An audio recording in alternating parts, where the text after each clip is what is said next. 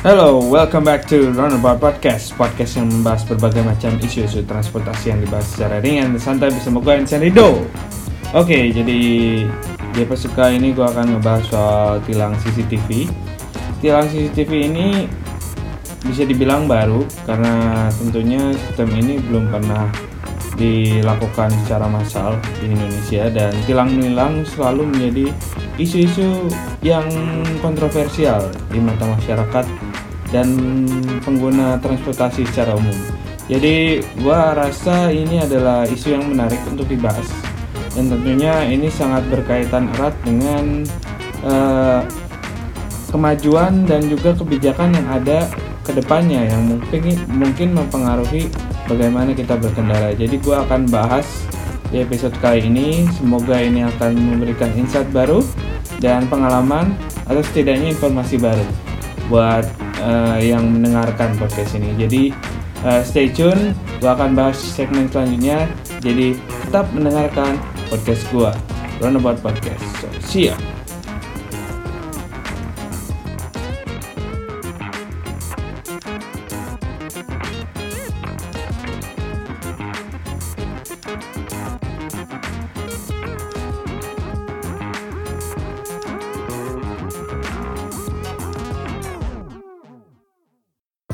Oke, jadi tadi gue udah memberikan gambaran mungkin sedikit soal tilang CCTV. Jadi buat di segmen kali ini gue akan ngebahas mengenai gambaran umumnya dulu.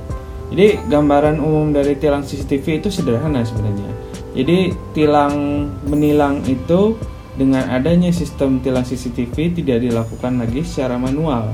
Jadi tidak ada lagi petugas yang menilang lu di jalan dan memberikan surat tilang lalu menyuruh lo untuk sidang gitu. Atau mungkin mekanisme lain yang mungkin dalam tanda kutip damai dengan polisinya ya. Jadi itu uh, dihilangkan. Jadi sistem tilang menilang akan menggunakan eh, CCTV sebagai sistem yang memonitor uh, pelanggaran yang ada gitu.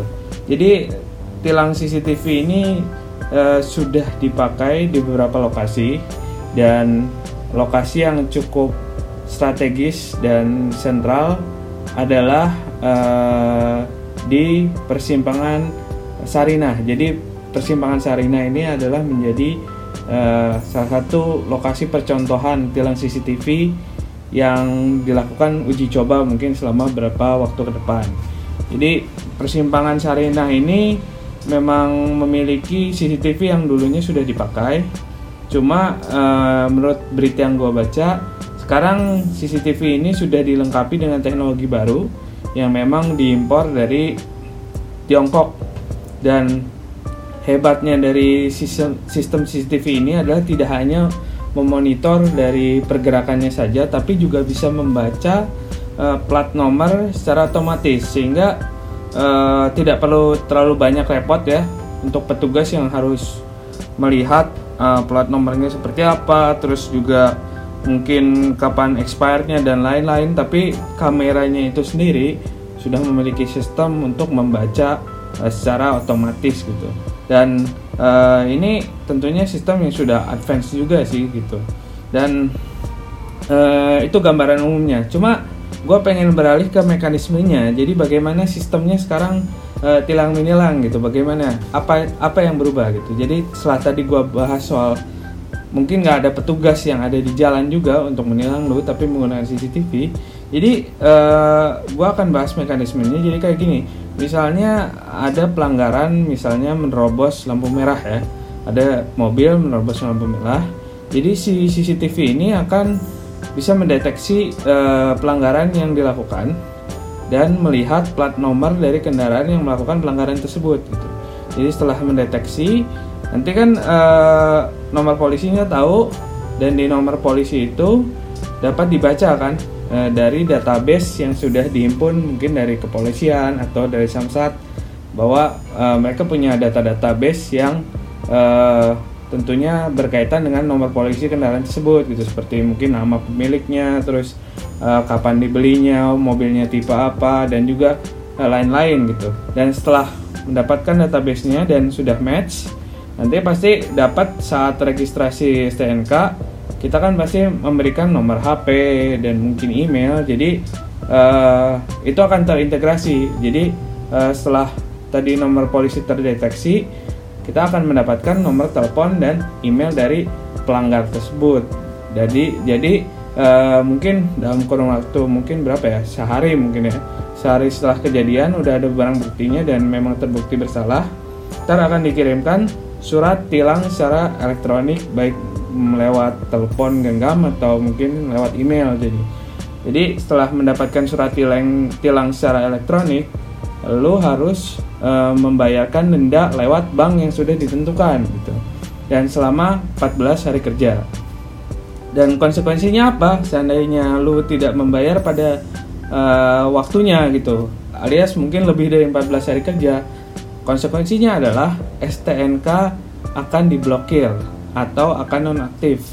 Uh, jadi seandainya STNK ini terblokir atau nonaktif, lu tidak akan bisa memperpanjang STNK atau membayar pajak STNK alias ya sudah STNK ini sudah tidak berguna apa-apa mungkin. Dan uh, lu tidak uh, istilahnya kendaraan ini sudah tidak memiliki STNK dalam tanda kutip. Kecuali mungkin ada persidangan selanjutnya atau apa gue belum sejauh itu sih. Cuma intinya konsekuensinya itu seandainya lu tidak membayar pada tepat waktu.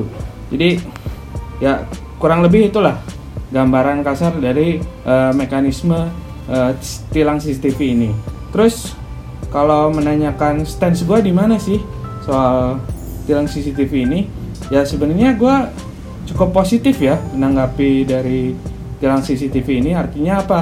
Uh, Indonesia khususnya di di bidang transportasi yang berkenaan dengan mungkin uh, pelanggaran dan juga uh, law enforcement yang ada di transportasi ini sudah mengalami perubahan yang cukup baik terutama dalam penggunaan uh, transportasi yang uh, sistemnya terintegrasi atau kita sering bilang integrated transport system atau ITS jadi penggunaan uh, teknologi ini tentunya sangat membantu juga dalam kita mengurangi pelanggaran uh, lintas yang pertama.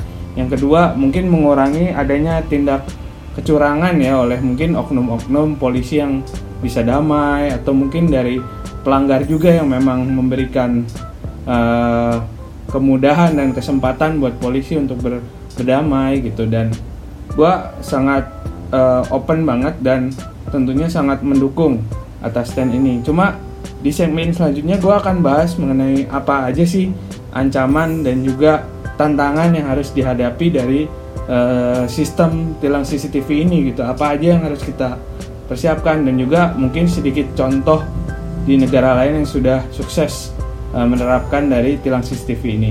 Jadi uh, gue harap lu tetap stay tune di episode kali ini dan tetap mendapatkan ilmu dan informasi baru. Jadi stay tune.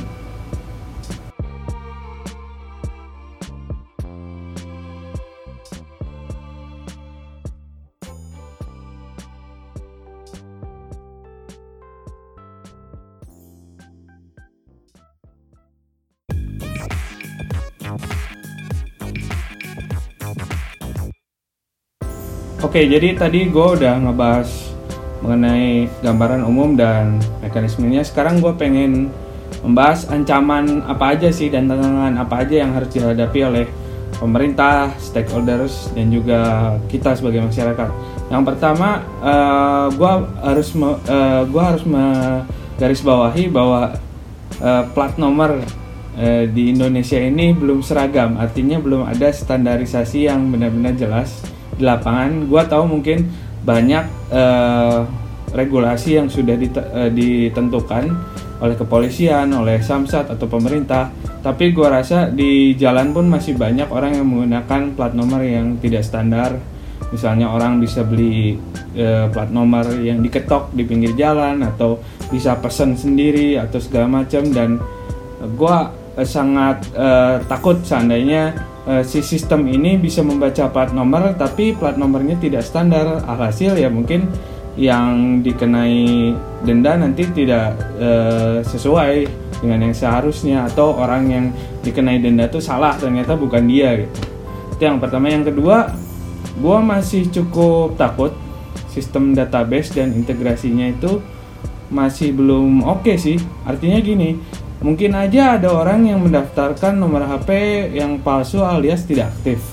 Atau punya email yang nggak pernah dibuka atau ya segala macam itulah yang mengenai database yang terupdate dan juga memang sudah uh, aktual adanya. Dan gua rasa ini masih menjadi gap yang cukup lebar sih.